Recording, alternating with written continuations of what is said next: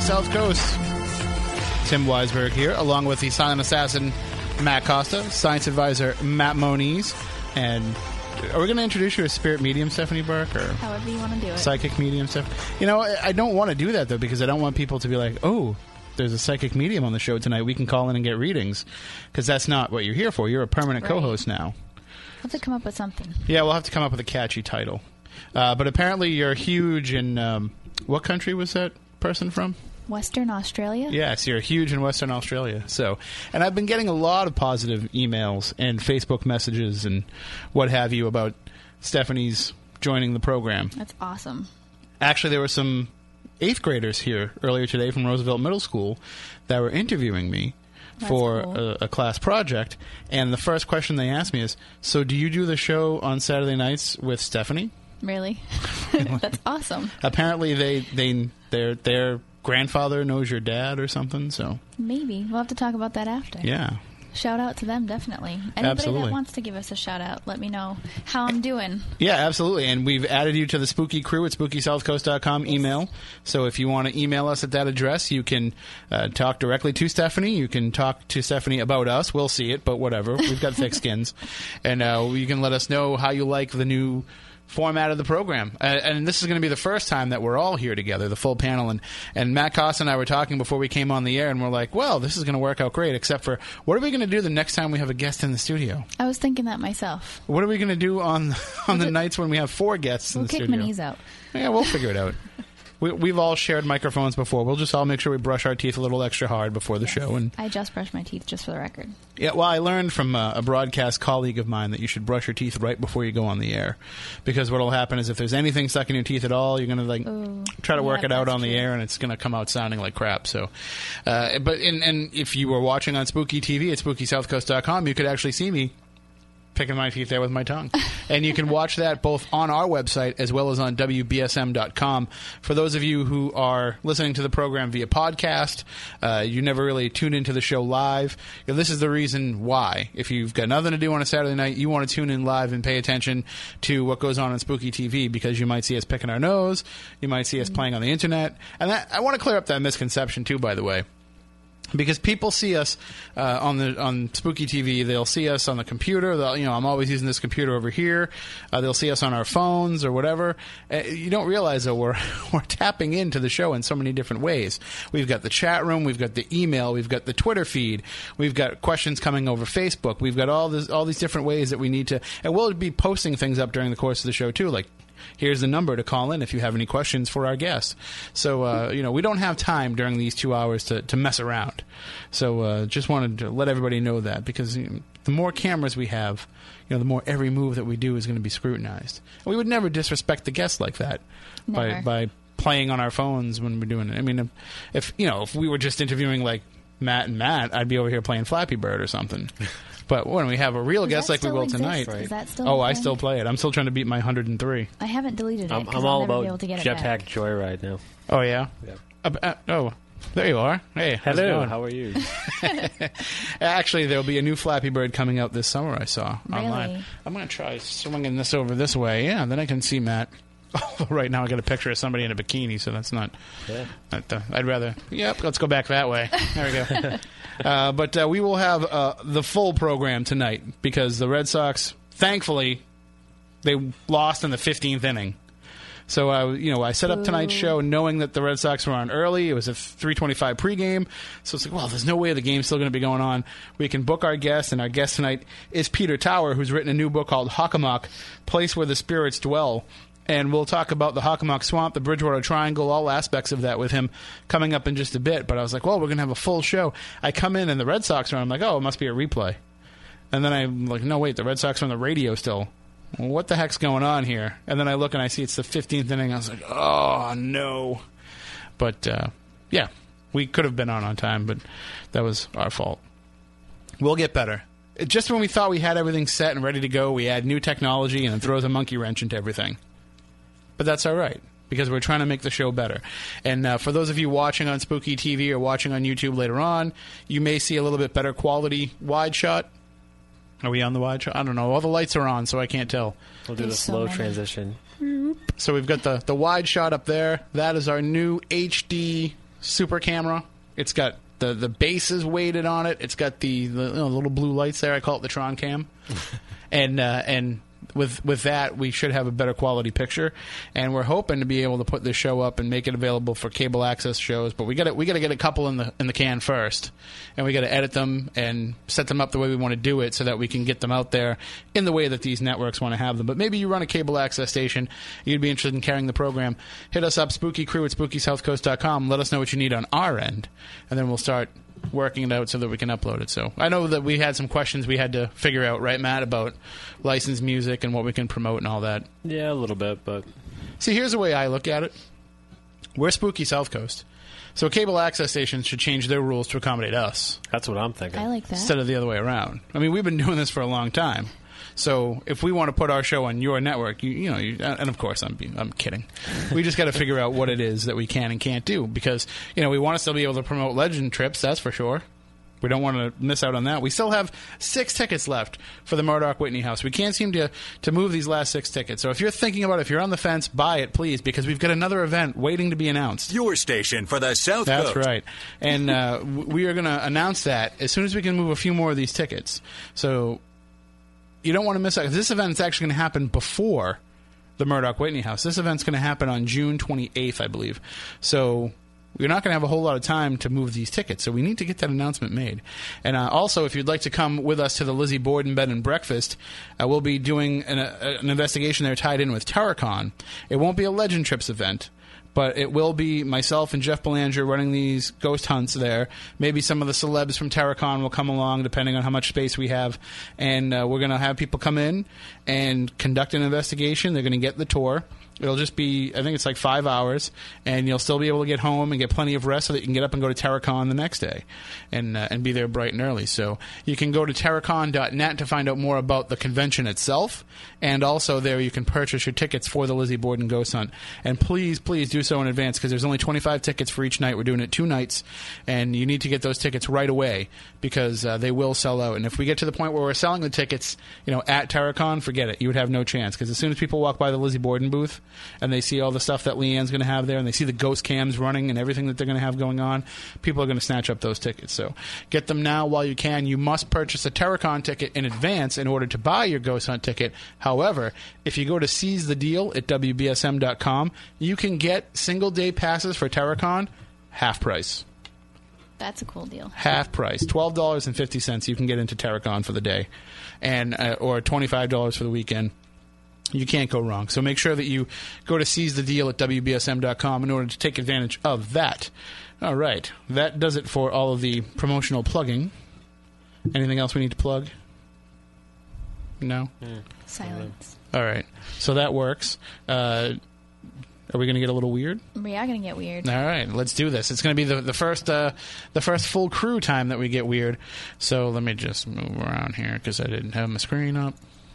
All right, here we go. More bad news. Well, I got a great show for you today with some wonderful weird stuff.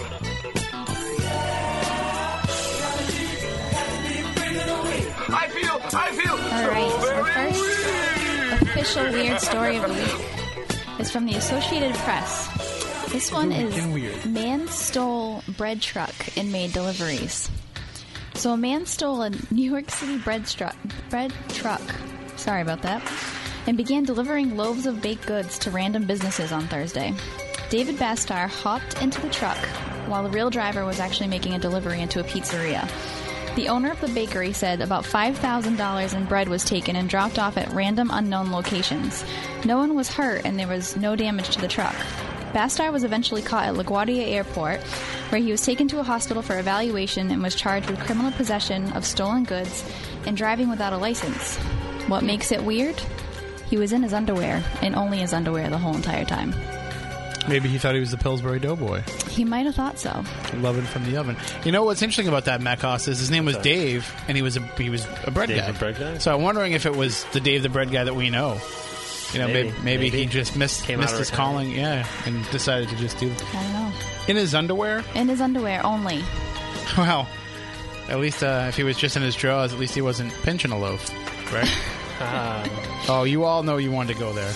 I would love to know why nobody called it in that a strange man in his underwear was delivering random bread to random businesses, but I guess I think differently. There Well, was it was it random bread to random businesses, or was it his? Oh, yeah. Was it the actual It deliveries on the route? It wasn't the deliveries on the route. They have no idea where the bread went, but five thousand dollars in bread is missing. So it wasn't. See, I was listening and I was thinking maybe he was like delivering the wrong bread. And, Nope. You know, because there's nothing worse working in the biz, the biz, The biz. than when you get your wrong bread order. Nope, it was uh, baguettes, sourdough bread, and it was just dropped off to random people throughout the day. Well, at least I couldn't be like, "Is that a baguette in your pocket?" Because he didn't have any pockets. No, he did not. So that was weird number one. Weird number two, reported by Time Magazine. Time Magazine reports that a 14 year old fan at an England event snapped a photo of a Michael Jackson lookalike but caught more than what met the eye. He claims that he caught the ghost of Michael Jackson appearing at the event. He actually took a picture of um, an imposter signing autographs, and above it was a floating image of what he claims is the ghost of Michael Jackson wearing sunglasses in the afterlife. This isn't the first time this has happened. A lot of people have claimed to see his ghost. A lot of publicity is going around right now. He's been in music videos after his death, everything else. So, when reviewing the photos a few days later with friends, he noticed what appears to be the ghostly image. The ghostly image appears to be wearing the sunglasses, like I said. It's floating above the head. I don't know if you guys have seen this picture or not. It's um, Yeah, I think I saw that the other day. it's a weird picture. Matt, if you Google search uh, Michael Jackson ghost. Uh, and and you go to the Time story, you should be able to bring it up on Spooky TV. I thought it was pretty interesting. Time magazine doesn't usually report things like this, so to me it kind of looks like a woman. But then again, So did Michael Jackson, right? I was gonna say that. Ah, see, I cut off your jokes. You did. The 14 year old actually claims he does not believe in ghosts, but it is quite spooky to him. His mother, on the other hand, swears it's real and definitely believes it's Michael Jackson. What do you guys think? I mean, I don't know. I think the Michael Jackson impersonator looks more like MJ than the than the ghost itself. I thought but, so too. I mean, then again, you know, who knows how much work he's had done on the other side You too. never know what can happen. You are correct, but I mean, when he's there, he's got the opportunity to, uh, you know, to have all the best deceased plastic surgeons work on him. it's very true. I did find it interesting that Time actually picked up the story. Yeah, I mean, it definitely looks like a humanoid, and I'm trying to look at it without that lens, or you know, without that that. Um, I think you have the That right prejudice. word, lens. I think it's a lens refraction. So I mean, if if you look at it, there's a good chance that it's a fingerprint on the lens of the camera itself. You know what I mean? Like if you put a fingerprint smear on the camera, you're going to get that same type of coloration and effect. Am I right? You would get some of it, but uh, that looks more like a, an inverse reflection. Something to do with the lens, lens catching uh, and bending light from around the corner. I mean- Somebody standing off in the uh, off to the side. He's wearing mirrored sunglasses and sequins too. Right. So that could have something to do with it. It is strange, no matter what we look. Now we would have known it was Michael Jackson for sure if he had reached out and grabbed the little boy that was taking the picture. Oh, come here. 14's not too old. No, no, just right. Oh, okay, just good. right. That's when they're the same. That's when they can sleep in the same bed as friends. I don't know why I'm crapping on Michael Jackson. I'm a huge Michael Jackson fan. Never speak ill of the dead, Tim. If he's really dead, You never know. Hmm. that hologram looked pretty damn convincing. I wasn't sure if it was Never a publicity speak ill stunt. of the dead with Tim. Are you kidding? Have you heard the dead speak ill of him? I have. I speak But ill of the Grateful Dead all the time. time. They suck. He can say whatever he wants without me here. Because they're not going to follow him home, they're going to follow me home. So, the weirdest of all, um, I had found this one on Coast to Coast. Three year old remembers past life, identifies murderer, and location of body. Have you guys heard of this story yet? Oh yeah. So, a three year old boy living near the border of Syria and Israel said he was murdered with an axe in his previous life. He was born with a long red birthmark on his head. The way that his culture works is they believe that birthmarks are related to past life deaths. So I've heard that a few times before. I've heard stories of pe- little, little kids, usually before the age of five, recounting things that have happened to them. Some actually can even write and speak in different languages perfectly. So the boy, when the boy was old enough to talk, he told his family he had been killed by a blow to the head with an axe. It's customary for elders in their village to take a child at the age of three to the home of his pre- previous life if he remembers it. The boy knew the village he was from, so they went there. When they arrived in the village, the boy remembered the name he had in his past life. A village local said that the man the boy claimed to be the reincarnation of had gone missing four years earlier, so it was actually perfect timing. His friends and family thought he may have strayed into hostile territory nearby, as sometimes happens. The boy also remembered the full name of his killer. When he confronted the man, the alleged, face, alleged killer's face turned white. He did not admit to the murder, though. The boy then said he could take the elders to the spot where he was actually buried. In that very spot, they found a man's skeleton with a wound to the head that corresponded to the boy's birthmark, which also corresponded to a bludgeoning with the axe. They also found the axe, the murder weapon. Faced with this evidence, the murderer actually admitted to the crime. Hmm. Now, a lot of our friends who believe in reincarnation, they say there's there's a waiting period, you Yep. know, and it's usually pretty considerable. Uh, but this sounds like you know it, it wasn't that long. Right. So I don't, I don't know either. To, to, to be able to have that much evidence and then to go there and, and to, to have 'em have that much detail and then go there and have that much evidence. Could also be something that's known as a walk-in. Right. I mean, it could be that he's been, uh, you know, the same way you could. He's picking up on Yep. on these flashes of whatever, and he's associating it with the past life. But oh, it definitely is weird. It, the, the thing that struck me was the actual details of it was just very strange. It was actually all recorded by someone that wrote a book who's done a lot of research into that before. So it um it was a little too weird not to talk about. Unless maybe the kid was in on it. You never know. From the womb, he started. Right. Hey, you never know.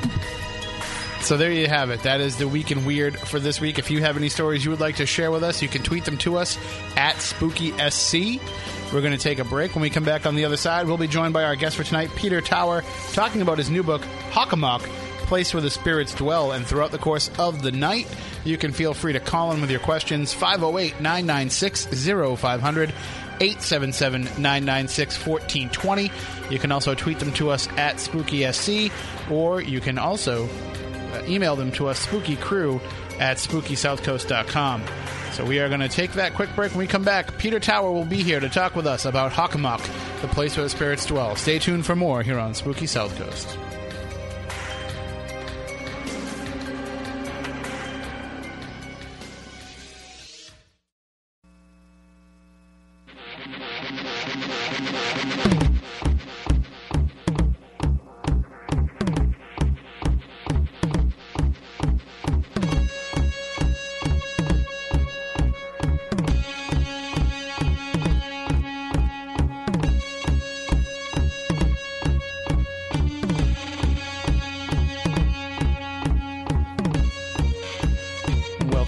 Spooky South Coast. That's Where the Hell Am I by Don O'Malley. Thank you, Don, for contributing that to the program. If you have any music you would like to share with us to play here on the show, you can just email us spookycrew at spookysouthcoast.com.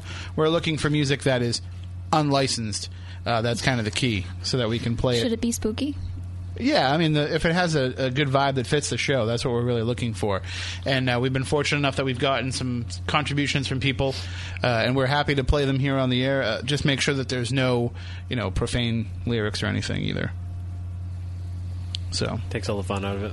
I know it does, but we do what we have to do to make sure that we can have, you know. Uh, what we need to get by, but also spotlight some of our listeners and, and show off some of their talent because we do have some very talented listeners, and some of the music that we've been getting over the past few weeks is, is pretty cool stuff.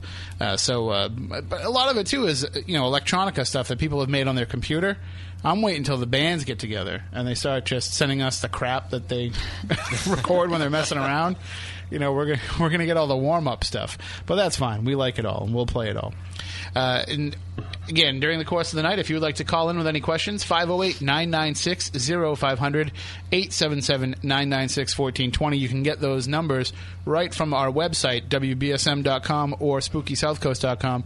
The numbers are right there. If you need to call in, you can also tweet us at SpookySC or email us spookycrew at SpookySouthCoast.com. Now it's time to welcome in our guests for tonight. Peter Tower grew up in the Bridgewater Triangle on the edge of the Hockomock Swamp. As a boy, he played Indian, built forts, caught water bugs and turtles, and traveled through the swamp on top of old stone walls. Today, he and his family live in Vermont, where Peter works as a freelance writer and technology consultant to area corporations. In his free time, Peter enjoys studying Native American history, amateur archaeology, hiking in the mountains, and fishing the local lakes and rivers. And uh, all the information about Peter and his book are linked up right on the front page of SpookySouthCoast.com. Please welcome to the program, Peter Tower. Good evening, Peter. How are you? I'm great. How are you, Tim? Oh, we're spectacular, as we say here, and uh, we are we are broadcasting from what I like to consider part of the Bridgewater Triangle, even though we're in Fairhaven, Massachusetts, and it doesn't fit the definition that Loren Coleman came up with, or that Aaron Cadieux and Manny Famolare have pushed in the Bridgewater Triangle documentary. I think that we definitely the South Coast falls in the Bridgewater Triangle because we've just got way too much activity happening here for it not to be. I'll agree with that. Well, we'll we'll try to keep the paranormal occurrences in the studio to the minimum. So if anything goes wrong or goes haywire, it's just because we kind of suck at technology. Fair enough. So now you- grew up in the Triangle itself. Uh, do, do you want to say what town you grew up in? um, yeah, I grew up in, in um, Easton. Okay, yeah. So you are right in the heart of the. You're a stone's throw from the from the Hockomock Swamp. So uh, when when you're there as a kid, you know what what did the Hockomock represent to you as a youth growing up? For me, it was a playground. I mean, I grew up when there was no play dates, and there was a far. Easton was a farm town when I grew up there. And uh, what I did after school is I just played out in the woods, out in the swamp, you know, and um, we basically built forts and stuff and ran around down there. So to, to us, it was just a place to play. And at what age did, did you start to realize that there was something a little bit different about the swamp? Well, I well, I guess I, I never really saw it um, until a few years ago. Until, until I actually started, until I grew up, started doing some research. It was hard to see it from the inside, as you guys probably know. When you're inside of a situation, it's it's really sometimes it's kind of hard to understand the situation you're in. And I think that's the case for a lot of people that grow up down in, down there in the triangle. Is they it- it's hard to understand what's going on unless you get a bird's eye view of it. So I saw little glimpses of it. Uh, I was I had an experience with a mad dog attacking me when I was um, about twelve, and I always kind of saw the the articles in the newspaper about the mystery cats, uh, you know, little strange cats bounding around. And uh, that was about it when I was a kid. I, I never really quite like got the full view of it, I guess. Well, th- I mean, there's so many stories that come out of it too now that uh, seem to have grown in intensity uh, over the years. And and I, I don't know how old you are, Peter, but you know, I'm I'm in my late 30s, and well, I'll I'll stick with mid 30s for now. But uh, I'm 36. Uh, Moniz is 114. Yeah. And Matt Costa is close to my age, and Stephanie Burke is like 10 years younger than all of us. So, Yeah, I'm a little, I'm a little older than you guys. Well, I don't think you can be older than Moniz. That's just not physically possible. Oh, Uh, not but uh, it, you know, it's, it seems like though, no matter what generation you come from, uh, there are uh, an extremely high level of reports from this area, and it, it you know, there, there's waves for a lot of paranormal activity. There's flaps for paranormal activity, but with it, when it comes to the Hockomock and, and the Bridgewater Triangle as a whole, you don't deal in flaps. You deal in constants, which I think is very strange. To, to have this high strangeness all the time is is pretty unique. Yeah, and I, I agree. I I guess that's why they call they call my book a, a paranormal history. I guess is what they're calling it, mm-hmm. which is kind of a weird term, but I guess it makes sense because I, I agree with you. I think it's been there all along, and, and the only way I could try to make sense of it is when I started doing research back in um, I think it was 2006. Um, I, had to go. I took it all the way back, all the way back to geologic time, back to the when the glacier came down and when the first uh, Paleo Indians came into the area, and all the way up to the Wampanoags and the other early settlers of the area in colonial days to try to understand. I was trying to get that, you know, that that bird's eye view of what why it was always happening, and maybe some common things between what was happening back then and what, what's happening today. So yes, I agree with you, Tim. And, and it's interesting that they, they call your book a paranormal history because uh, as as I've been mentioning to people when they ask me about the book, this you know, if you're going to tell any story, the best place to start is the beginning, and you do go all the way back to the beginning of the formation of the Hockomock Swamp.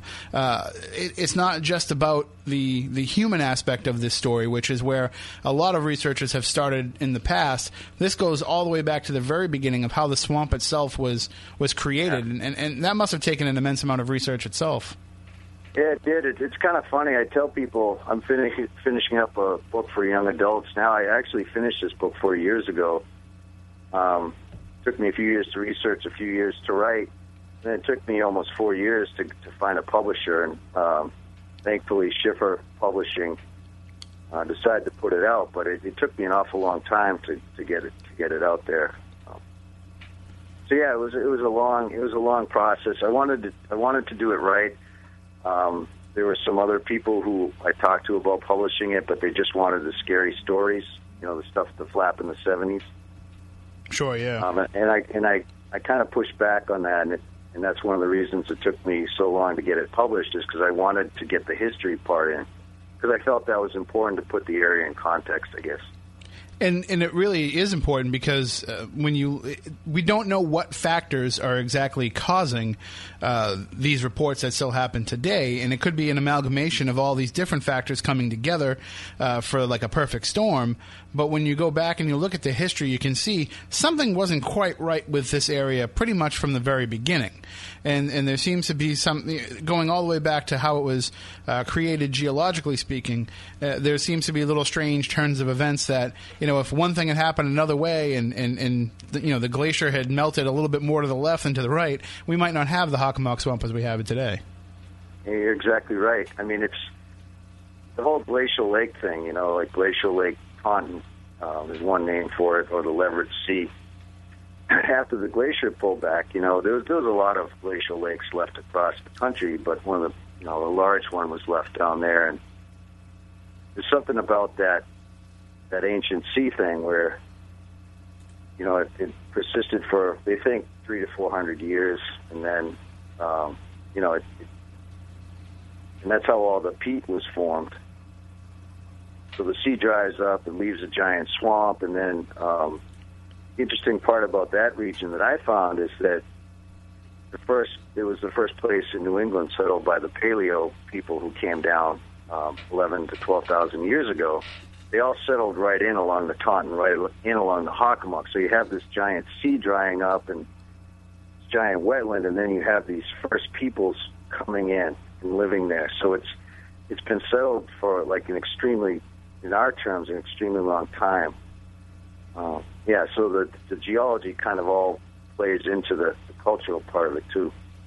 and it, it also uh, plays into the legend of the Hockomock with some of these the, the very first people that settled in this area. You know, they already came here with a reverence for it, and, and they already have uh, this this understanding that there's something different and there's something powerful about this region.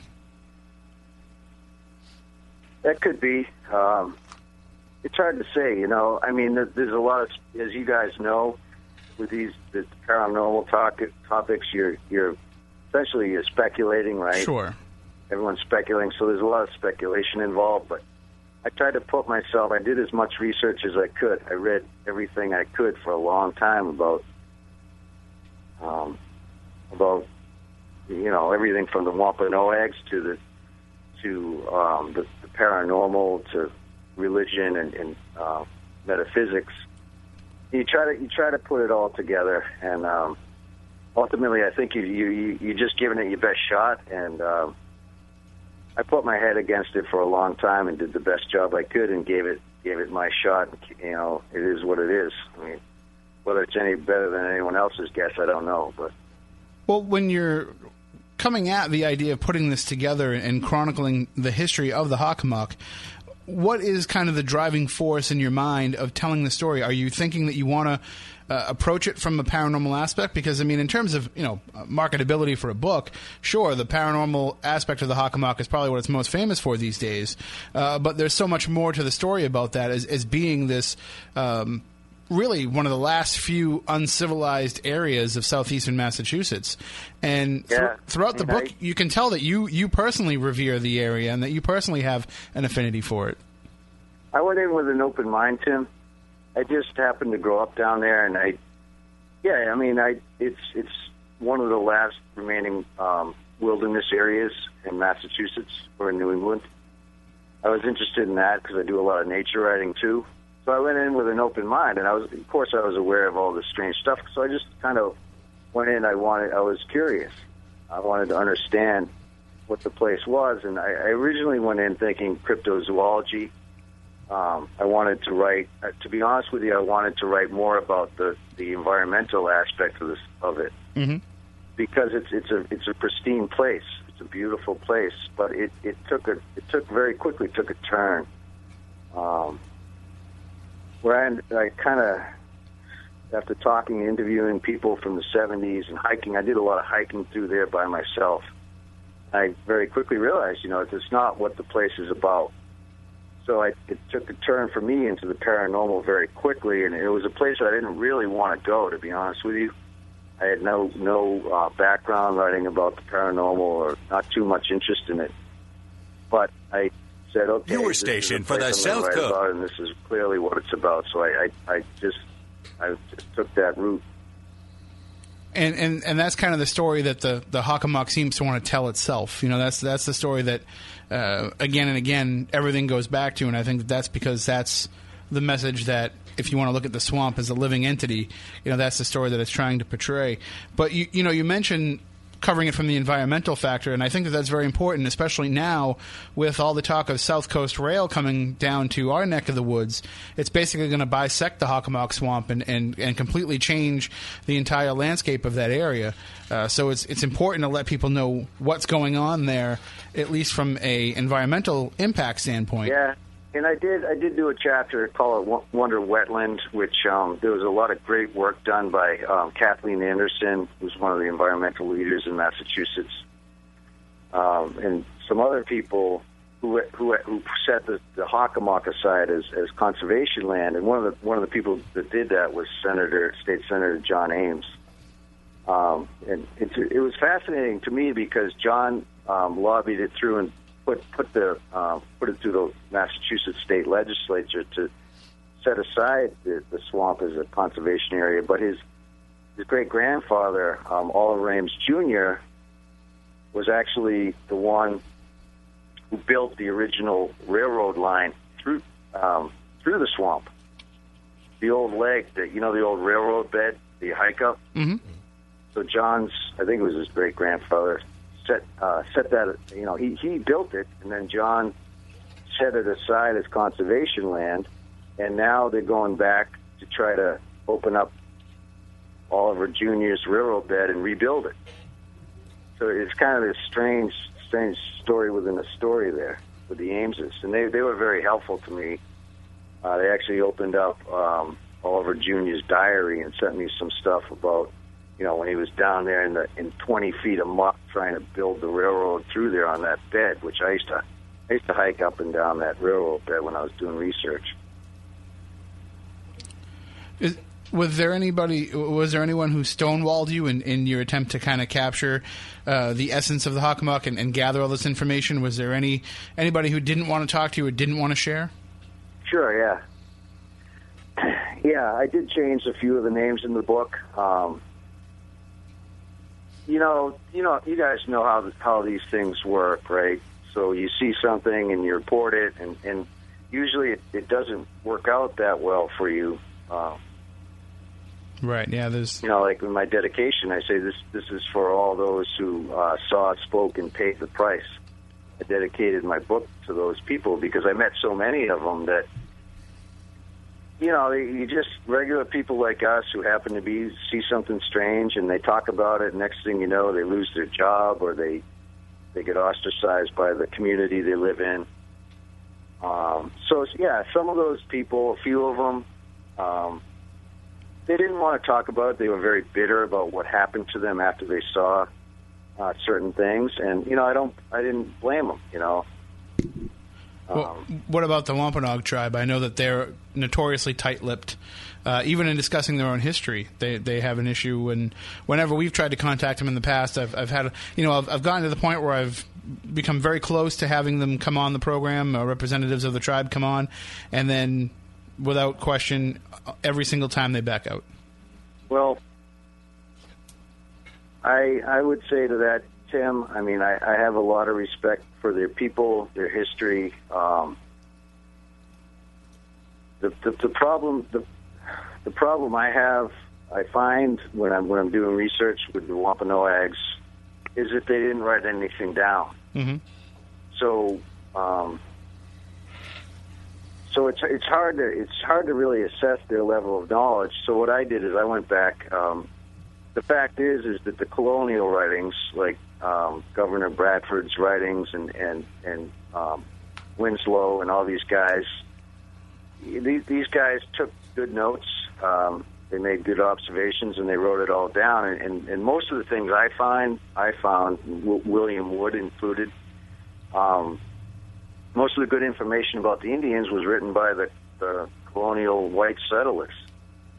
It's kind of ironic, but um, unfortunately, um, that's kind of the way it is. I think. Was, was, was there a certain prejudice that came through in, in their writings? Uh, were they viewing it through a uh, particular uh, subjective Well, lens? So, so it's it's kind of hard for me. I'm a I'm a um, I'm actually a, a Mayflower descendant. That's where I come from. I'm related to about ten of those people.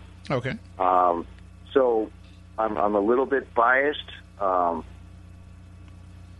yeah, they are prejudiced, but um, I will say that um, I think they were right on. It's this book is is a little bit different in that it's not. I, I would say it's not particularly um, politically correct uh, for these times. It's definitely coming out on the side of the pilgrims.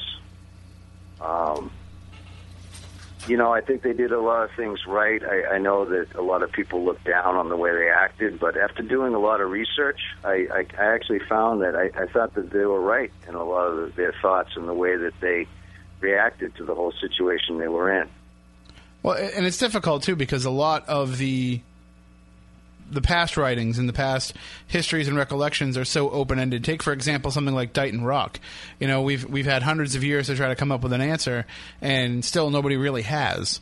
And it's become one of those mysteries that we prefer to leave unresolved uh, because the, the speculation is probably a better story than the actual truth behind it. Yeah, and that and that's a case, Tim. I think where there, on the part of my ancestors, there is bias, and, and I think I made that clear on my chapter on Dighton Rock. I did a lot of research on Dighton Rock. Fascinating stuff to me. Um, Edmund Burke, Professor Edmund Burke Delabarre from Brown, and all the work he did. Um, it's an absolutely fascinating archaeological artifact, probably the most interesting thing in the uh, archaeological artifact in the world. Um, you know, Massachusetts shoved it away in a little museum. I went down to Dighton Rock and saw it. It's on the banks of the Taunton, you know, little museum they got down there. And yeah, I think that might be a little prejudice on the part of Massachusetts, where you know there's there's a big Portuguese. There's a claim by the Portuguese there Mhm. to potentially um, being the first settlers of the United States. Um, I, I think I left it in the chapter. You know, they need more evidence, but but yeah, Massachusetts didn't necessarily. We've got we've got Plymouth Rock, right? So um, Which, which you know isn't isn't the rock, but we don't tell the tourists that. yeah, so, so yeah, I mean, um, but Dighton Rock, I, I have to say that I think probably my, the most interesting for, for me, the most one of the most interesting things for me about the whole book is is the Dighton Rock part.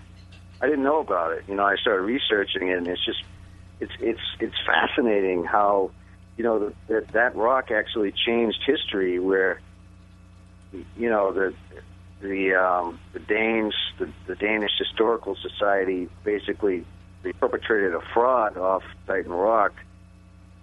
So for a, for at least you know almost a hundred years, people believed that um, there was proof that the Vikings the Vikings were in, you know, um, Rhode Island. Um, not to say that they weren't there, but they didn't really have the proof. But they perpetrated this fraud based on Dighton Rock, and, and for almost a hundred years, the whole world believed that the Vikings came just because of the writings on Dighton Rock.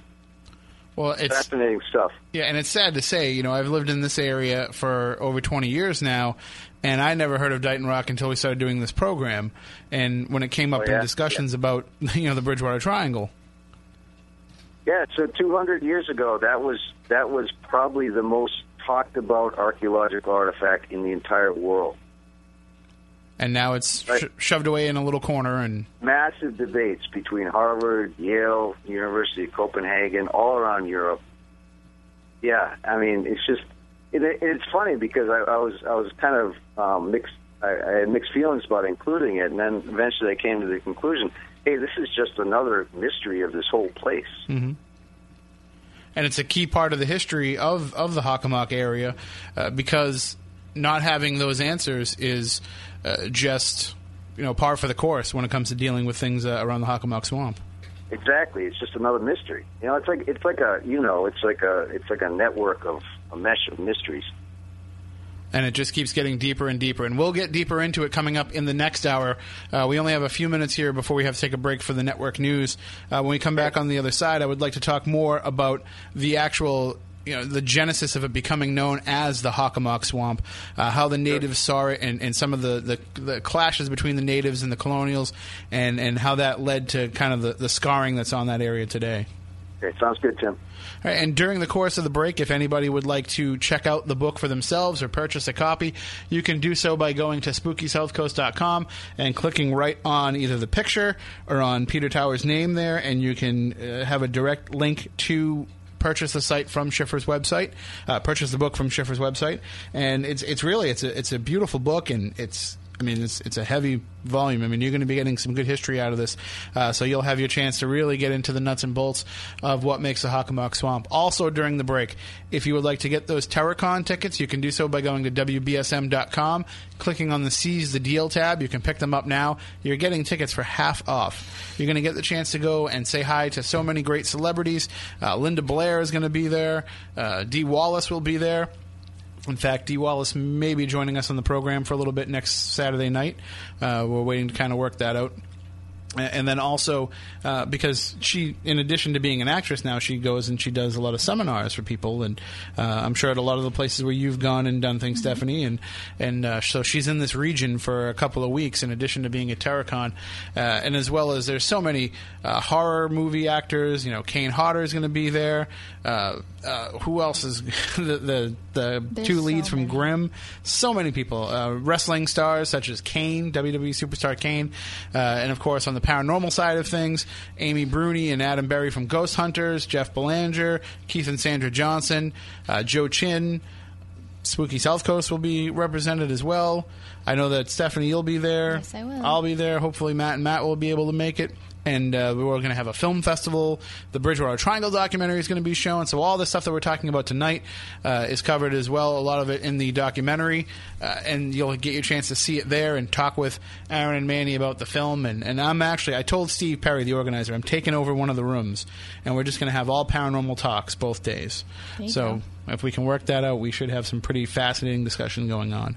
And uh, also, again, legendtrips.com to get our tickets to the Murdock Whitney House. And when on, and when you get your tickets to TerrorCon, you can also get tickets to our investigation of the Lizzie Borden House tied in with that event. So we do have to take a break for the news. When we come back on the other side, we'll talk more with Peter Tower about the Hockomock Swamp and uh, so much more coming up here on Spooky South Coast.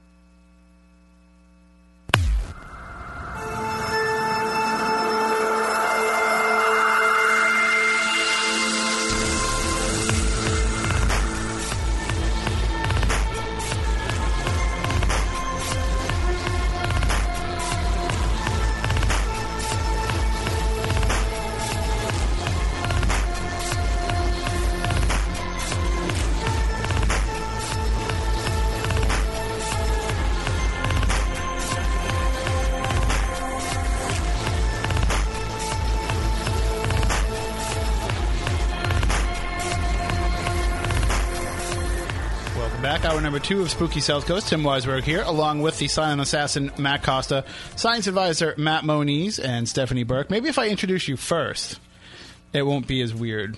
If I'm like, I think you're right. let me try that again. Hold on. Okay. Let's pretend like those last 30 over. seconds never happened.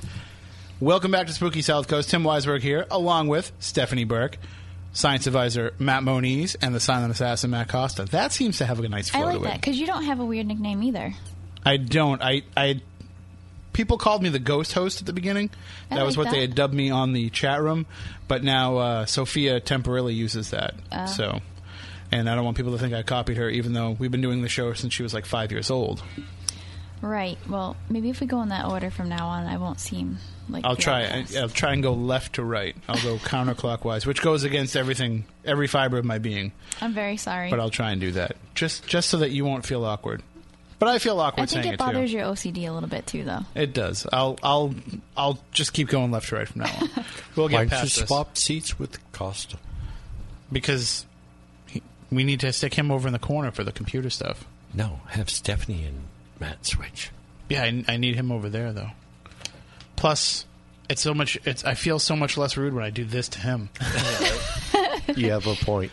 You know, if, uh, if it was Stephanie, I'd be like, "Hey, thanks for joining us on the show every week. Now I don't want to look at you, That's very true. but I've been looking at him for over eight years now, so I've had enough.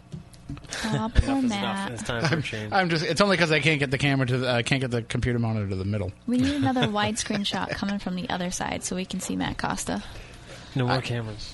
I know we're already maxing out what we can we do. We do have a lot. to begin with. By the time we're done with what we have envisioned here, we're going to have a full scale production going on. We're going to have you know, we're going to have to hire an outside production company to come in. And if anybody wants to do that, we'd love to have it. We think that this would make a fantastic television program, but nobody seems to agree. agree with that. So that now uh, it's ten times better. It is. It's and and the uh, response that I've gotten over the over the week. Some people, you know, some people called you the girl. Yes, But that's that's going be the happen girl for a while. You'll be the girl for a while, uh, but uh, you know, there's been nothing but positive response. I haven't heard any negative uh, comments about adding you to the program. So well, that's a good thing. that it, it might happen, but no, I think that also means that we, we've set the bar so low too oh no. that you can't help but come in and, and be an improvement. well, I shook things up a little bit. It's been a guy show for a long time. it has been the testosterone in here was palpable, and quite frankly, I was choking on it, and it, and it smelled bad. well, that's not good. So now that you're here, and you've kind of upped the game for us a little bit too, because now like we wear deodorant before we come in, because we don't we don't want to offend your feminine sensibilities. I appreciate So that. So before, oh, and you know you can already tell because we're an hour into the program and Moni still has his shoes on. oh, that's good. So that's how you know that I didn't you know know, that was like a himself. weird unwritten rule. It's kind of a problem. do we do we normally take our shoes off? Uh, last summer we almost smashed the glass window. oh no! All right, we can't have any of that because I have super smell I'm- right now. I'm so. just kidding. I'm just teasing. I've, I never even noticed till I'm I used to the subway smell. Yeah, we do get a lot of that in here, and you'll get more of the other smell from the other side too. There's more smell. Oh yeah, wait till you head out in the parking lot. No, the the parking lot is really bad at night. Yeah, and it, it, it gets worse in the summertime. I'm sure. when it's you know 90 degrees out. Awesome. All right, so uh, yeah, sooner or later we're gonna have to figure out where that's coming from and see if we can get them to get it fixed. I think it's because we're the only people that are ever here at the time when it bothers us. So nobody else knows. Yeah, nobody else knows. So it's kind of up to us, but that's all right. You know, we can exchange. Just leave your uh, leave your Wi-Fi password unprotected, and it'll be a fair deal. Although we, we have Wi-Fi now here in the studio, so it's we've we've come so far. See, if you had been here in the early days Mm-hmm. when we were recording everything on a little podcast recorder because there was no computer over here, and Right. and they didn't have all this technology, and we didn't even have internet in the studio. Those are the days where I didn't know any of you, and I used to listen as a, a viewer. You were weird. I did, and I used to get so excited to listen to you guys too. On How a- you- weird is that You didn't have anything to do on a Saturday night better than listen to us. No, but at that point, I was probably totally underage in in high school. So Not that we advocate that kind of thing, but you No. could have you could have found something better to do than listen to us. I uh, too young to work, and definitely too young to go out. So I like paranormal stuff. There's nothing wrong with that, right? And did you ever think that someday you'd be here on the program? I never thought that that would happen. Because she thought we were going to be canceled well before that. No. So did we. yeah, exactly. We don't even know how we're still here. Uh, the only reason we're still here is because they haven't changed the locks and the key still works.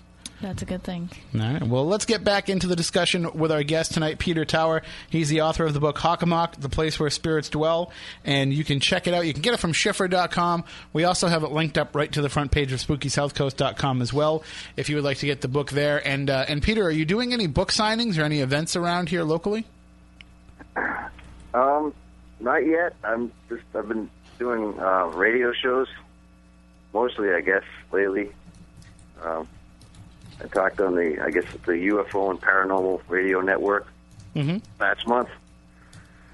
Um, so yeah, I'm trying to trying to get out more. It's uh, interesting the reaction that the book gets. You know, some some people I, I mean, aren't particularly interested in talking about it, I guess. But um, Well, I think part of it though is people don't realize what a huge part of it. I mean, everybody recognizes the Bridgewater Triangle now. You know, it's it's taken over the paranormal world. And when you talk about Massachusetts, everybody wants to talk about the Bridgewater Triangle, but I think it's Oh, yeah. lost on a lot of people that the Hockomock is the heart of that. Yeah, and I guess the, the book is about the Bridgewater Triangle, but I I didn't, um, you know, like I said before, I, I think I wanted to take it back um, little bit deeper, and part part of that was expanding it geographically into the. When I say Hockomock, I'm just not talking about the swamp. I'm actually, I kind of redefine the region like as the the Taunton River watershed Mm-hmm. I started like looking at what was going on back through history, it seemed to me that like um, I think it's some 30, maybe 28, 32 towns around in the watershed, and it seemed to spread out there. So I started thinking thinking of it more as a Hockomock region, um, and that's that's why I called it Hockomock, and I and I kind of see that as bigger than the actual swamp or the Bridgewater Triangle. It seems to spread out further. To me, I didn't really um, I agree with what Loren Coleman did in framing it in the triangle um, in terms of the flap in the 70s, but um, to me it seemed to spread out even further. And to take a step back, I mean, for those unfamiliar, uh, we we call. Well, and and you titled the book "Hockomock: Place Where the Spirits Dwell," and we think that that's probably the, the best translation of what Hockomock means. Well, you know, I thought that too, and I guess it's um, when I when I first um, started doing my research, I kind of accepted that, and then you know, I went down. I, I did. I talked to the guys down at the Massachusetts Archaeological Society in Middleborough, Mm-hmm. and um, you know, they kind of gave me the their their take on the whole place, and uh, I had a chance to talk to John Jacques Rivard. I don't know if you know him. He's he was a very old man who unfortunately just just passed away. I believe um, maybe I want to say two years ago, three years ago. Um, in his 90s, he was volunteering down there. John Jacques was a very interesting guy. He, he he did his best work, I think, in the 1960s um, with the Maya. he went down and, and, and translated the Maya language and, and did a lot of archaeological work down there. And he ended up later in life coming up here and he, he composed um, a Wampanoag dictionary, which is still sitting down. It's unpublished. It's down at the Archaeological Society. So I Oh. I talked to Jean Jacques.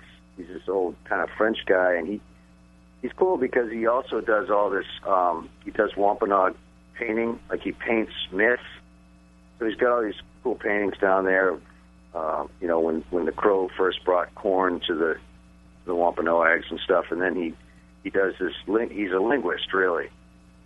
So he, you know, I asked, I started talking to him, and I asked him. I said, you know, what? I forget if I asked him what it meant or he told me, but he basically he broke the word down and he and he said it means um, hawk. Or he he pronounced it hogue, um, which means body in the Massachusetts dialect of Algonquin, and comock means enclosure or platform. So he told me that that Hockomock means basically means body enclosure. Okay. And that's a, a, a far more benign definition than what we previously thought. Well, I see it as more malignant in a way, Tim, because I think we know it's a burial ground. So what he was telling me was that it's a giant body enclosure or a place where bodies were put on platforms, Oh, okay, I see. right?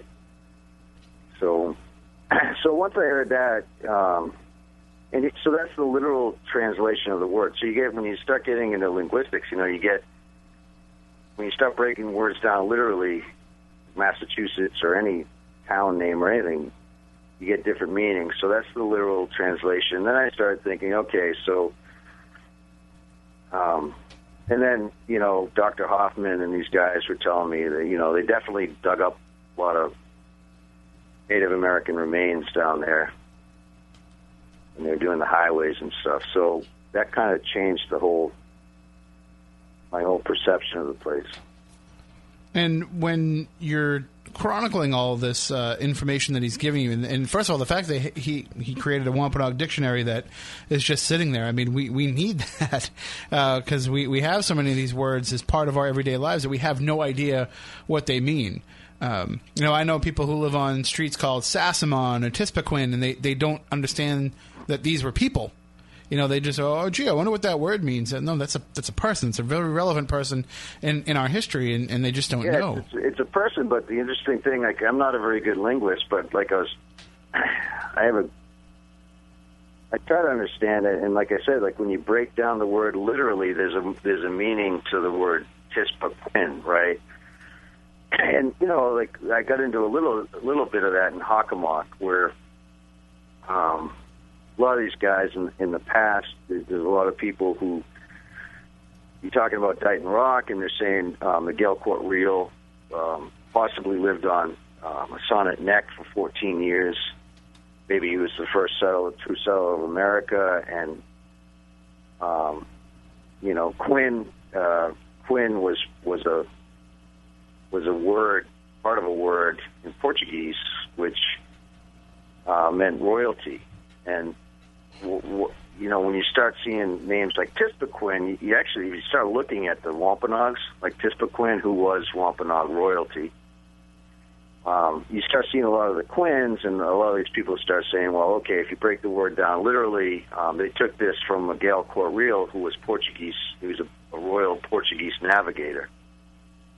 His father discovered Newfoundland, and him and his brother Gaspar coasted south. We don't know how far they came, but they're the ones who are supposed to supposed to have written on Dighton Rock. We're pretty sure they did in 1501. So when you break the words down literally, you start seeing things like that. You start saying, okay, why was this guy named Tispaquin? Uh, so you, you can kind of learn more, Tim, from the names when you break them down like that. It's just kind of hard to understand. Right, you get more of the more of the history of of, of why, and some of the hidden history actually. Yeah. Uh, in that. So when we're discussing then the native impact on the area, I mean, uh, just paint the picture for people of what happens when, because uh, for a lot of folks outside of this area or people that don't listen to this show where we talk about it quite a bit, you know, they, they look at the, you know, the, the early, the late 18th uh, I'm sorry, late 19th, early 20th century version of Thanksgiving. You know that they look at that as being the the story of how the Pilgrims came here, and the Indians befriended them, and then everybody got along, and they all had a big Thanksgiving celebration together, and they don't realize the nuances of that relationship, and, and really how uh, just how much was at stake in those early days, and how much conflict there was between the two sides. Yeah, I mean, I guess um, so. I'm a Christian, right? And as I said, I'm also a Mayflower descent, but I'm a Christian. So I, this is very much a Christian book, Tim, Mhm. um, which is. I just approached it that way because when I when I started getting into the spiritual aspects of it, that was my my frame of reference. Yeah, and you're, and you're So- upfront about that with I, the book I, too. I try to identify with the Christian views of the Pilgrims versus um, the pagan views of of the Wampanoags, and you know, I wrote a chapter called Cosmic War, which kind of redefines King Philip's War. I've read some pretty good, notable books in the last few years that portray it a certain way, and, and a lot of times it's kind of down on the Pilgrims. You know, the Pilgrims were the guys killing everybody. They took the Indians' land because they wanted more land, but I kind of did a lot of research, and I and I and I started to see that you know it was really I call it cosmic war because I really feel like it was a spiritual struggle between the between um, a typical struggle just like back in ancient Rome between Christians and pagans. and that was very much the forces that were driving these guys, right? So you get you get Bradford's um, and and the the Boston, uh, Massachusetts Bay colonies, uh, the Cotton Mathers of the world advising the governors, and then you get um, Massasoit, and you get his his his shamans and his uh, who were his inner circle, um, who were who were the chosen people of Hobomok, who was their evil god of death and disease, right? And and and they're advising Massasoit and the Christians like Cotton Mather and these guys, or before him, were advising Winslow, were advising the Pilgrims, and it was all about it was it was a different frame of reference then. It was all about religion. It was all about what your God is going to do to help you win the battle, and that's all there really was. Um, so it was kind of different, you know. I had to put myself, try to put myself in that world, and, and when I wrote it through King Philip's War, it came out very different from what you typically see as an account today. Um, and the reason that was important for me is because I wanted to understand who the Wampanoags were talking to, who the shamans were talking to, who Hobomok was, and and how they summoned him and and what they believed he was and how they contacted him and try to bring that forward and see if there was any links between then then and what's going on today down there. Mm-hmm. And and that atmosphere that was uh, around both groups, and uh, especially extending into King Philip's War. And I, I just, I personally feel like that has left uh, a mark and a lasting legacy on this area. You know, we talk about how this area has higher crime rates than the rest of the state. They have higher instances of mental abuse, of suicide, of I'm sorry, of mental illness, of suicide, uh, of all these different factors that I think a lot of that has to do with living here and living in this area that has uh, just a negative energy that's trapped around it, and uh, it probably goes back to that. Yeah, and I, I think you and Chris are right on that. And I saw your, I know you guys have done a lot of research on that, and unfortunately, I think I, it's a little bit darker in my book.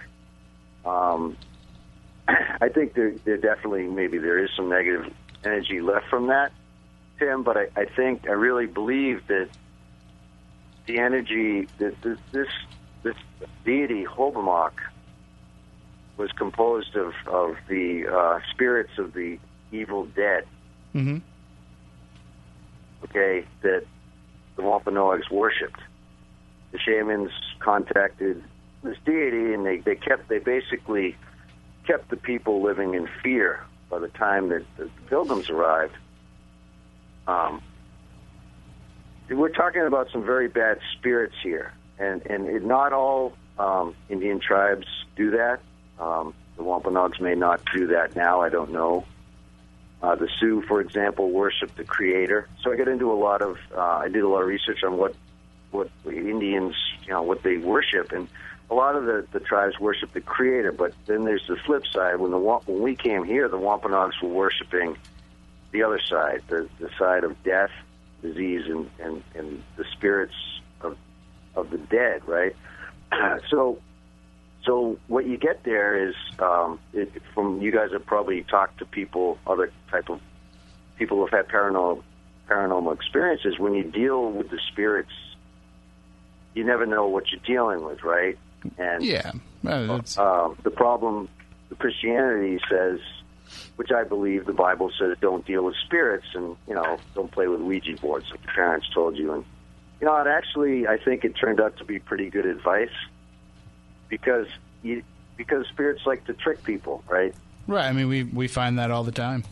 Yeah, so so when you deal, on, okay, you can contact the spirit, but it's, chances are it's going to be a bad spirit, and um, so, so the whole thing with the Hockomock Tim comes down to the fact that there was this whole for thousands of years. Okay, there was these people who were worshiping these spirits. There was a, we know from the Wampanoag's own accounts that these some a lot of most of these spirits were bad spirits. There's no doubt. They told Edward Winslow that, who was the Pilgrim's main uh, spiritual advisor at the time. Um, they they told him that they basically equated um, Hobomok with the devil. hmm Um, it wasn't a, para- a good, very good analogy because um, they didn't really have a concept of one master of the underworld like we do. It was composed of many spirits, but it was still it was it was valid because it was it was an evil. They saw it as an evil deity. Um, so you get that going on for thousands of years. Um, we know that the dead were buried in the swamp. We know, I think, the shamans the shamans typically went into swamps to, to hold their ceremonies, right?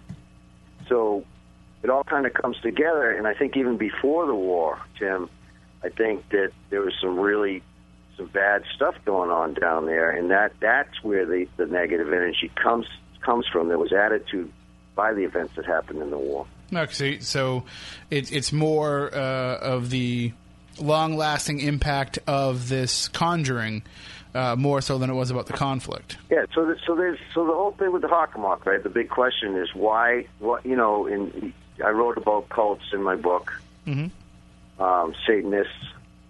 I needed to understand what these people were doing, um, which is, you know, the whole question down there is why why are these spirits so available, right? Why and, and, and that to me is is what makes the Hockomock a unique place is that the spirits and many of them I believe are bad spirits are very they're available there. They're Hmm. easily contacted there. I never really thought, and that that could be why we have so many reports coming out today uh, from people who are not looking for it. Not what? Not looking for it. You know, people people who just move into a house that, that seems to have activity, or or people who go uh, in you know into the woods, say searching for Bigfoot, and end up coming out with an incredible ghost story. Uh, that maybe these spirits are. are Me? yeah, I mean, I, I I think you know one of the biggest things I always tell people for me is what made it real for me is I started when I started researching this place. I hiked through the swamp at night by myself for a while. Um, I just went in there at night because I wanted I wanted to see what what was in there.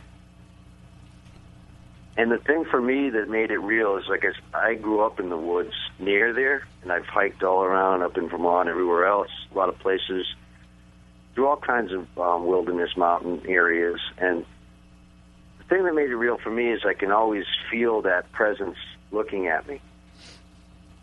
You know what I mean? Yeah, oh yeah, absolutely. It's it's you're never alone, and it's almost like around every corner there's something waiting. Yeah, it's just it's like you can feel the eyes on you. Some people call it. When I every time I go in there, and I, I'm not any kind of psychic or anything, but I can feel something looking at me, and it's not friendly.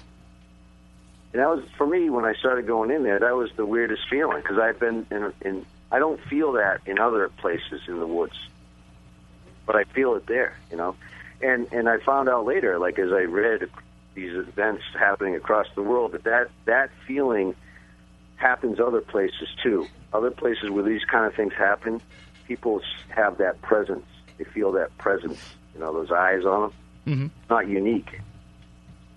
So, well, you had mentioned before that you are a Christian. Then, coming from a Christian background, how does your uh, how, how does what your experiences are in the Hockomock fit into your faith? Well, I mean, they're evil spirits. It's obvious. Mhm. I mean, when you when you go in an area and there's a malevolent spiritual presence, um, I think you can feel it. Do you feel that it's connected to what would be the the the Christian belief of the devil?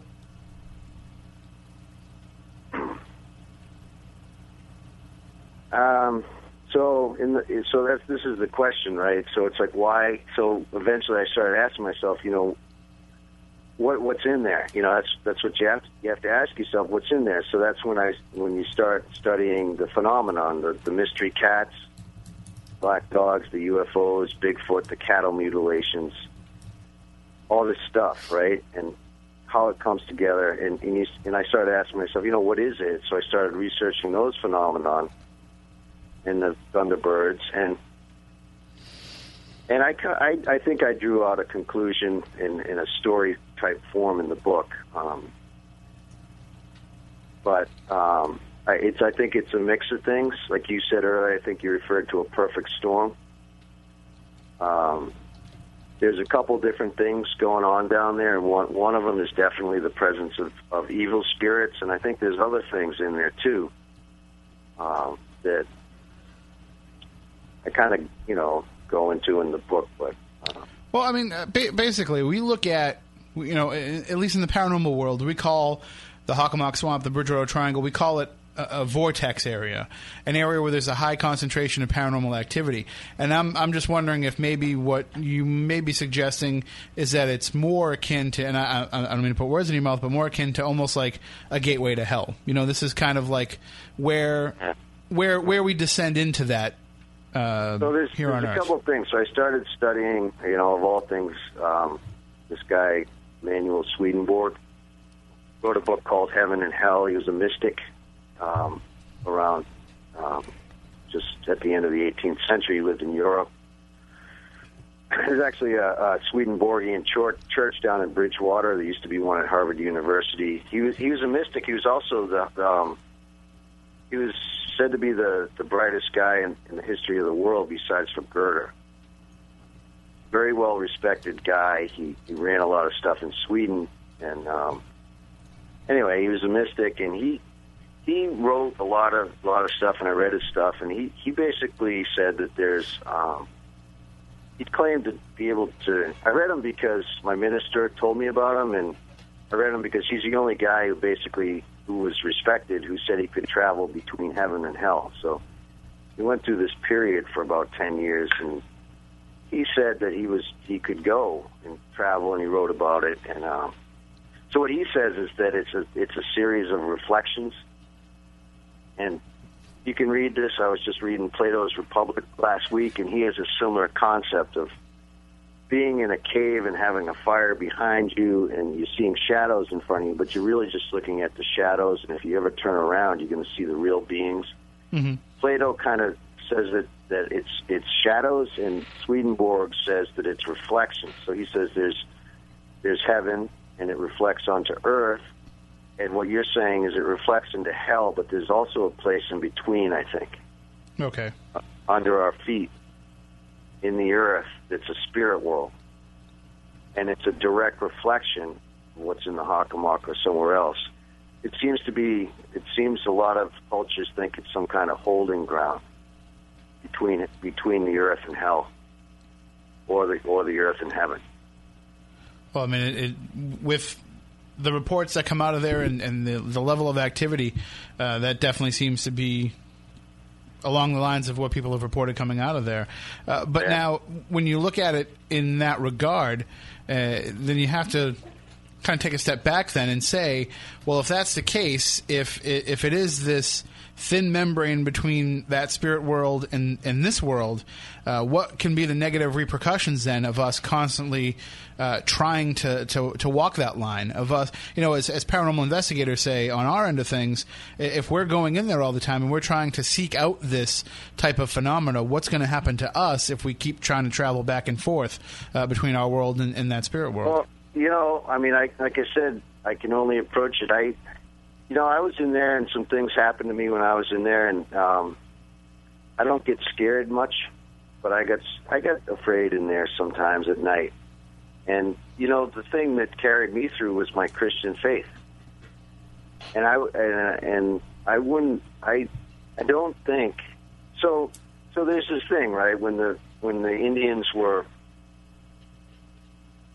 you know, the the shamans were with were cursing Plymouth, and there were there, all kinds of stuff was going on. These guys could they were drawing powers from from the spirit world. They could they could freeze water in their hands in the summertime. They could split rocks. They could do all the same kind of stuff that people can do today. Um, but when a when a Christian, especially a Christian minister, came to them, they had no power. They nothing, right? So they had no power to do anything. So, you know, it's this, it's this kind of thing where um, I believe that Christ, Christianity, you know, God's God's kind of the king, king God. He's my God, but I believe He has control over all this stuff. So for me, it was to be a Christian. I believe that protects me. against because the Bible says, you know, these these evil spirits have no power against. They really have no power against Christianity. hmm So for me, that that was my protection, and I I would not have gone in there if I didn't have that. After a certain point, Well, that that and a flashlight, I would think too, because it gets pretty it gets I pretty don't nasty. use in lights there. in there. I don't use lights in the woods. Well, one thing that I, I can't bring with me if I go in is my cell phone because I get terrible. You know, everybody gets terrible coverage in there, but mine I have T-Mobile, so it's especially bad. You know, I, I just gotta rely on carrier pigeons in case you get lost. I carry a lot of other stuff. It's nothing to do with lights. Well, there you go. And uh, eh, when we're talking too about uh, the modern swamp, we have to understand too that uh, we've encroached upon a lot of what would have encompassed their swampland too. I mean, we we've been able to kind of knock it down to to a fraction of what it would have been back in, in that time. I we locked, locked a little bit, knocked a little bit down. Mm-hmm. Um, the railroad, like you said, is is a concern. I mean, uh, that's the big one. Yeah, We've sure. been we've been kind of nibbling away at it. You know, it's at the edges, building um, new developments and things like that, chipping away at it.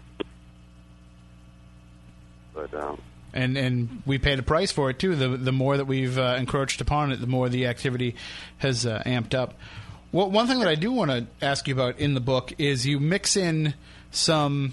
I guess we can call it kind of like some historical narrative, uh, but it's it's it, it's it's fictional, but it's your take on what might have been going on at the time, and it, it's almost like it almost plays out like two separate stories, but they work together hand in hand. You know, it's almost like you're telling this story, and then you have the the nonfiction guide to the to the background to that story. yeah, I hope you're right. I hope it does work together. Well, I, I mean, Um, it, it seems to, but uh, and and when you are writing that that fictional aspect of it, uh, how did you come up with those ideas? Was it just something that you had speculated upon, or or was it something that kind of just came to you as you were doing this research? It Came to me, yeah. It's like I, I, I have a kind of a weird style of writing where I, I write nonfiction for a while, and then I, I kind of, I kind of just, I, I want to do both. You know, I've read really good nonfiction books about places, and I've read really good fiction books, but none of them seem to kind of give it all, or at least I don't know how to combine them. So what I do is I'll just write nonfiction, and then a scene will come to me, and I'll just, I'll see it. You know, I'll just see what happened back in Bridgewater in, in 1880, and I'll just write it write it through. So you kind of, I like to think that you get kind of the, the facts and figures, but then you can kind of see the movie of it in your head. Mm-hmm. Um, some of this stuff, particularly towards the end, when I'm writing about John the Baptist baptizing people in the Hockomock River and all this crazy stuff, it just I don't know where it came from. I'm just I think it kind of came from God. You know, I just started writing these scenes and um, it just kind of worked. You know, and seemed to make sense. I don't know if it makes sense to anyone else, but um, Well, but I mean, if it's the story that you know you are meant to tell, then uh, you know th- then you got to kind of let it flow out of you. Yeah, so it, it, it kind of came out, and um, I'm hoping it makes sense. So I know it, it'll make sense to guys like you and Chris. Uh, how many other people it makes sense who know the who know the Bridgewater Triangle? Um, it's you know I'll be curious to see how many other people it actually makes sense to because there's there's a lot there. You know, you kind of have to understand the phenomena, the basic, I you know what's going on with UFOs and Bigfoot and all this stuff, and to, to kind of make sense of it. But I'm hoping that um, at least the community will will understand it. Well, one thing I can tell you, uh, uh, at least about the, the paranormal community here, is that uh, the Wampanoags have become the sympathetic figures in this story uh, to a lot of the investigators, and it's become more that they were victimized by the colonists and that they were uh, converted, and a lot of a lot of the time against their will.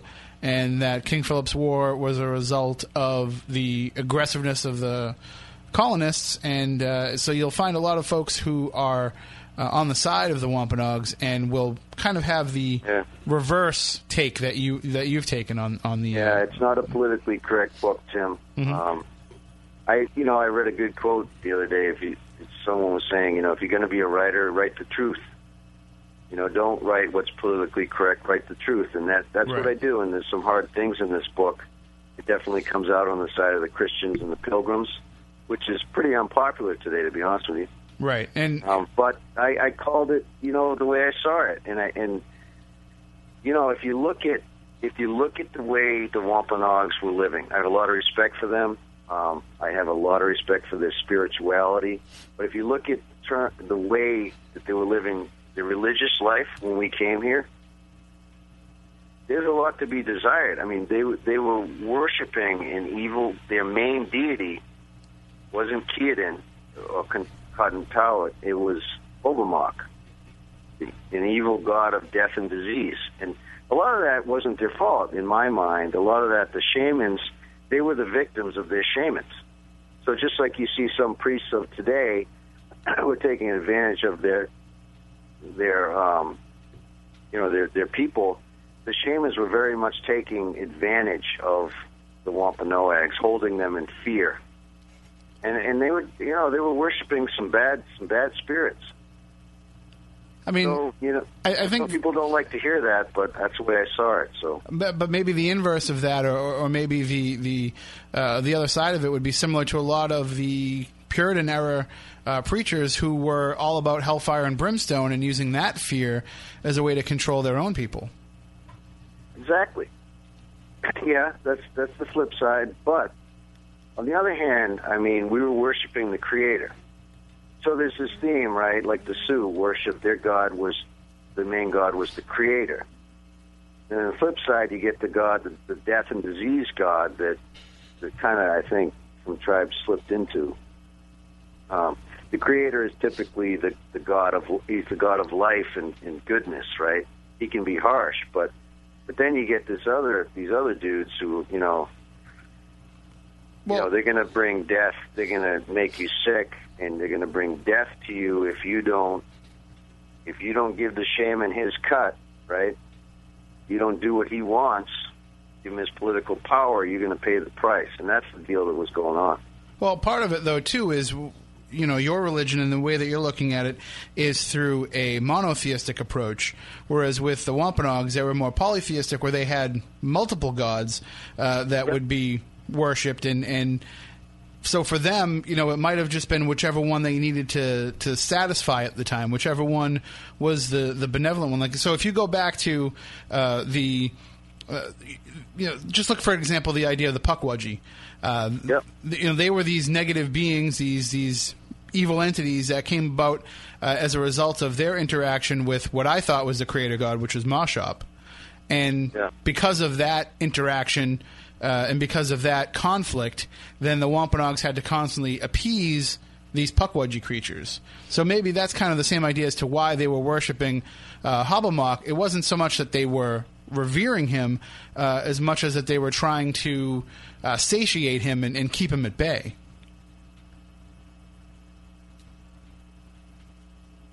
I mean, a, a lot of religions seem to do that uh, over history. It's it's less about you know the good guys that they, they want to worship and, and love, and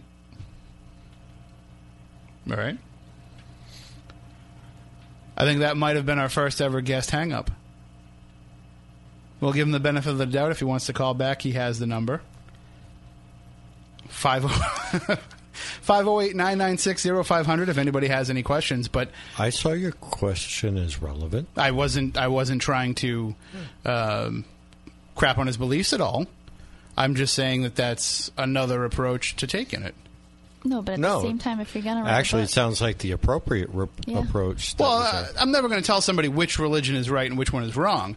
I'm just suggesting that there's the possibility that it wasn't worship uh, as it was appeasement. appeasement, right? And and especially when you look at a lot of the pagan cultures, a lot of the pagan events, a lot of the uh, holidays, a lot of the observances were just as much about appeasement as they were about everything worship. had balance. Yes. It was always balance.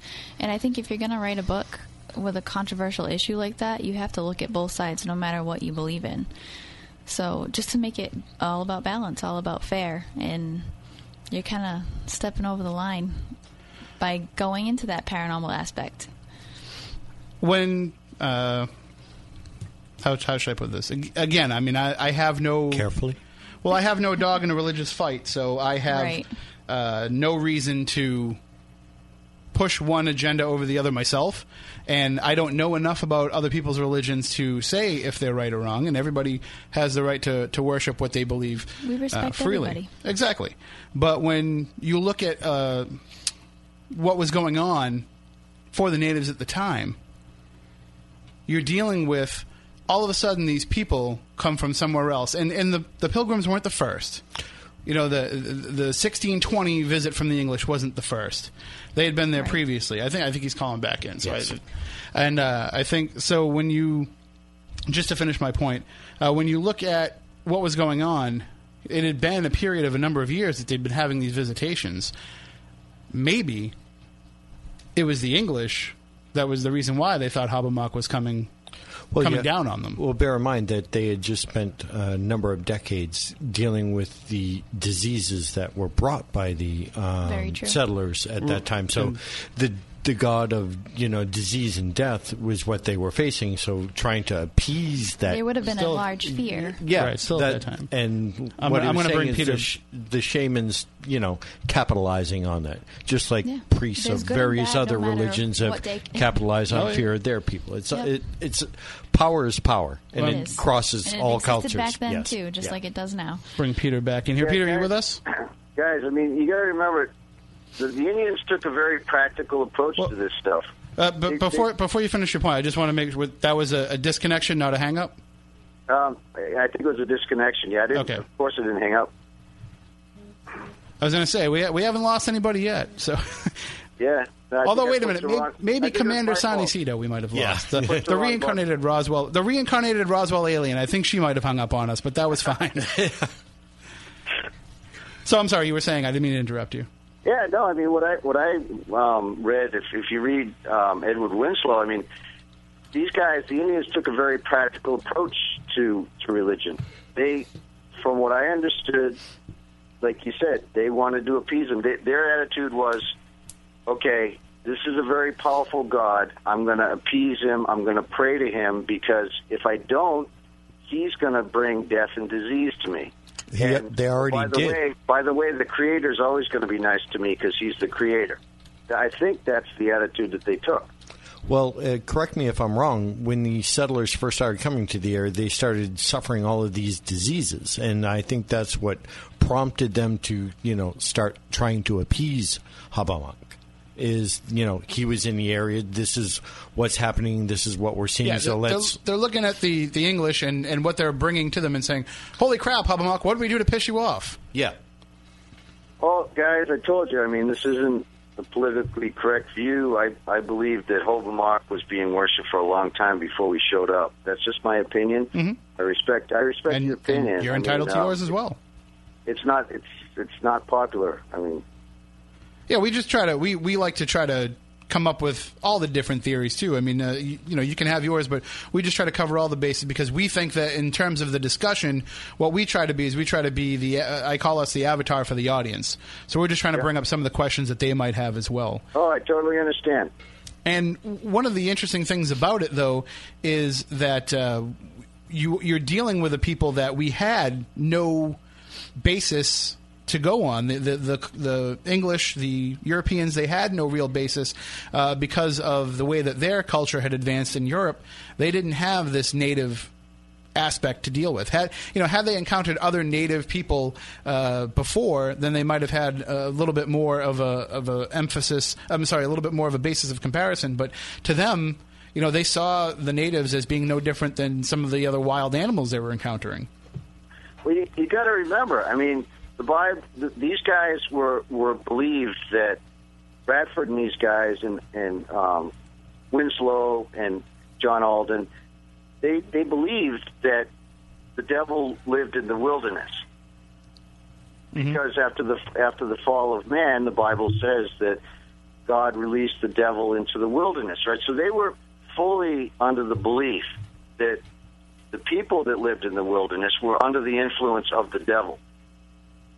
So they, they fully expected to find people under the influence of the devil. And one of, one of the ironies in the book that I talk about is that when they came here, you know, if they had moved out west and met the Sioux, they they wouldn't have found that. You know, they would have found a person, a, a race of people who worship the Creator, hmm and and that was basically through the chiefs, right? Um, but when they came here to New England, they found the shamans were more in control than Massasoit was, and they they were worshiping the other side of the equation.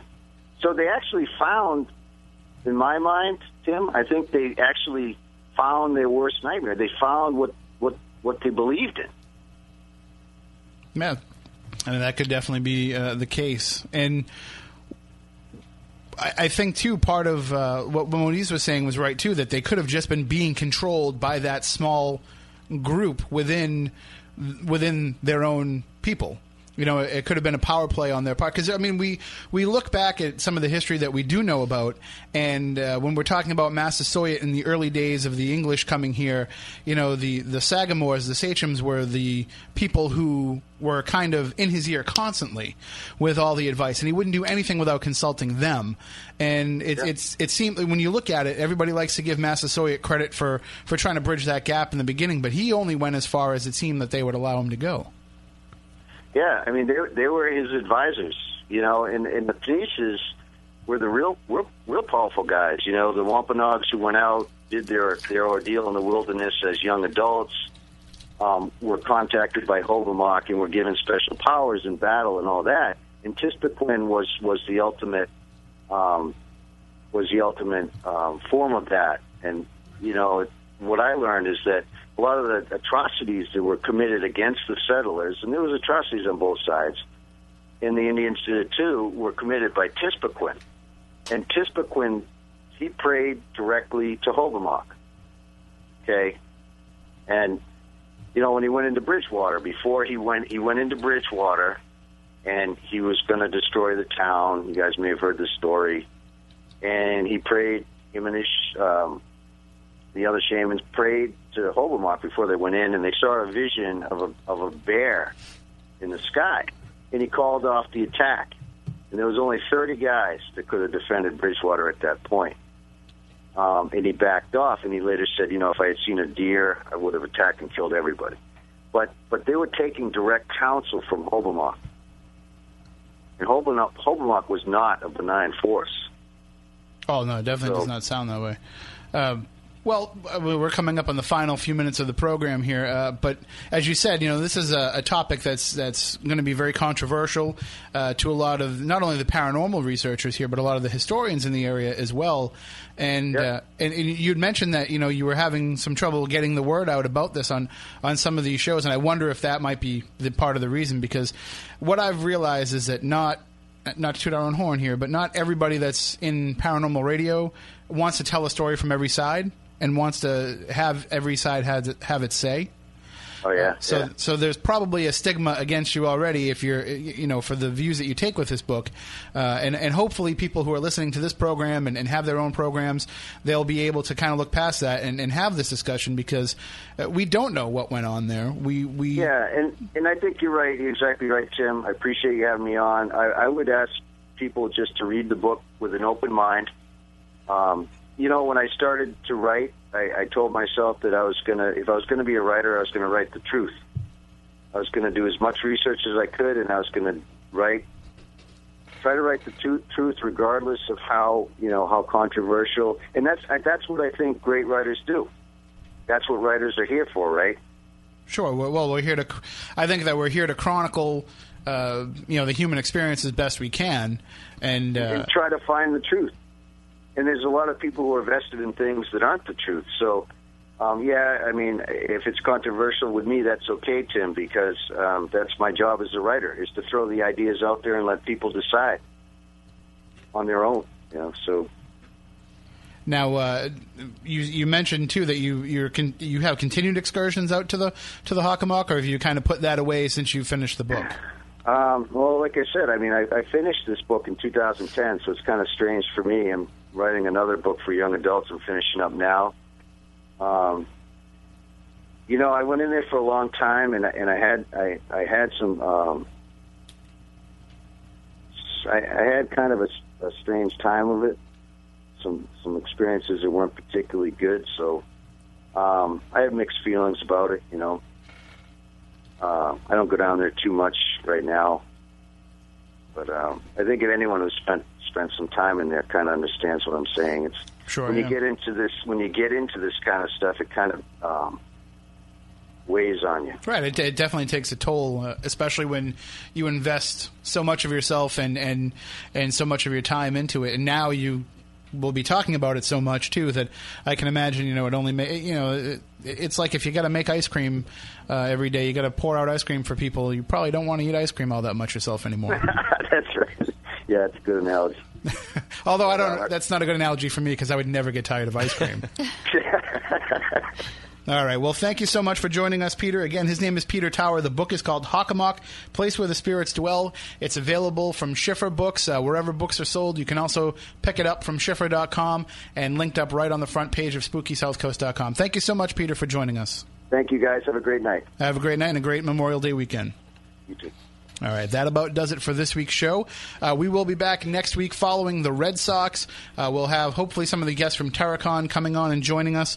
Uh, we did have something planned where we're going to be talking about uh, Dr. John Mack, but that is going to be postponed to a later date just because of scheduling conflicts uh, with the director of the film, Denise David Williams. So we'll have her coming on in an upcoming edition of Spooky South Coast. And again, if you are new to the program, every episode we've ever done, it's all available via podcast, SpookySouthCoast.com, iTunes, wherever you find your podcast, you will find every episode that we have ever done. Even if you don't find it in your archive feed because Hipcast, our podcast service, messed up some of the stuff, uh, you can get it right from SpookySouthCoast.com on the slideshow there. We have our archives linked up there, and you can download us on Stitcher and listen to us every Thursday on the Dark Matter Radio Network as well. So until next week, for Matt, Matt, Stephanie, I'm Tim. We want you all to stay spooktacular.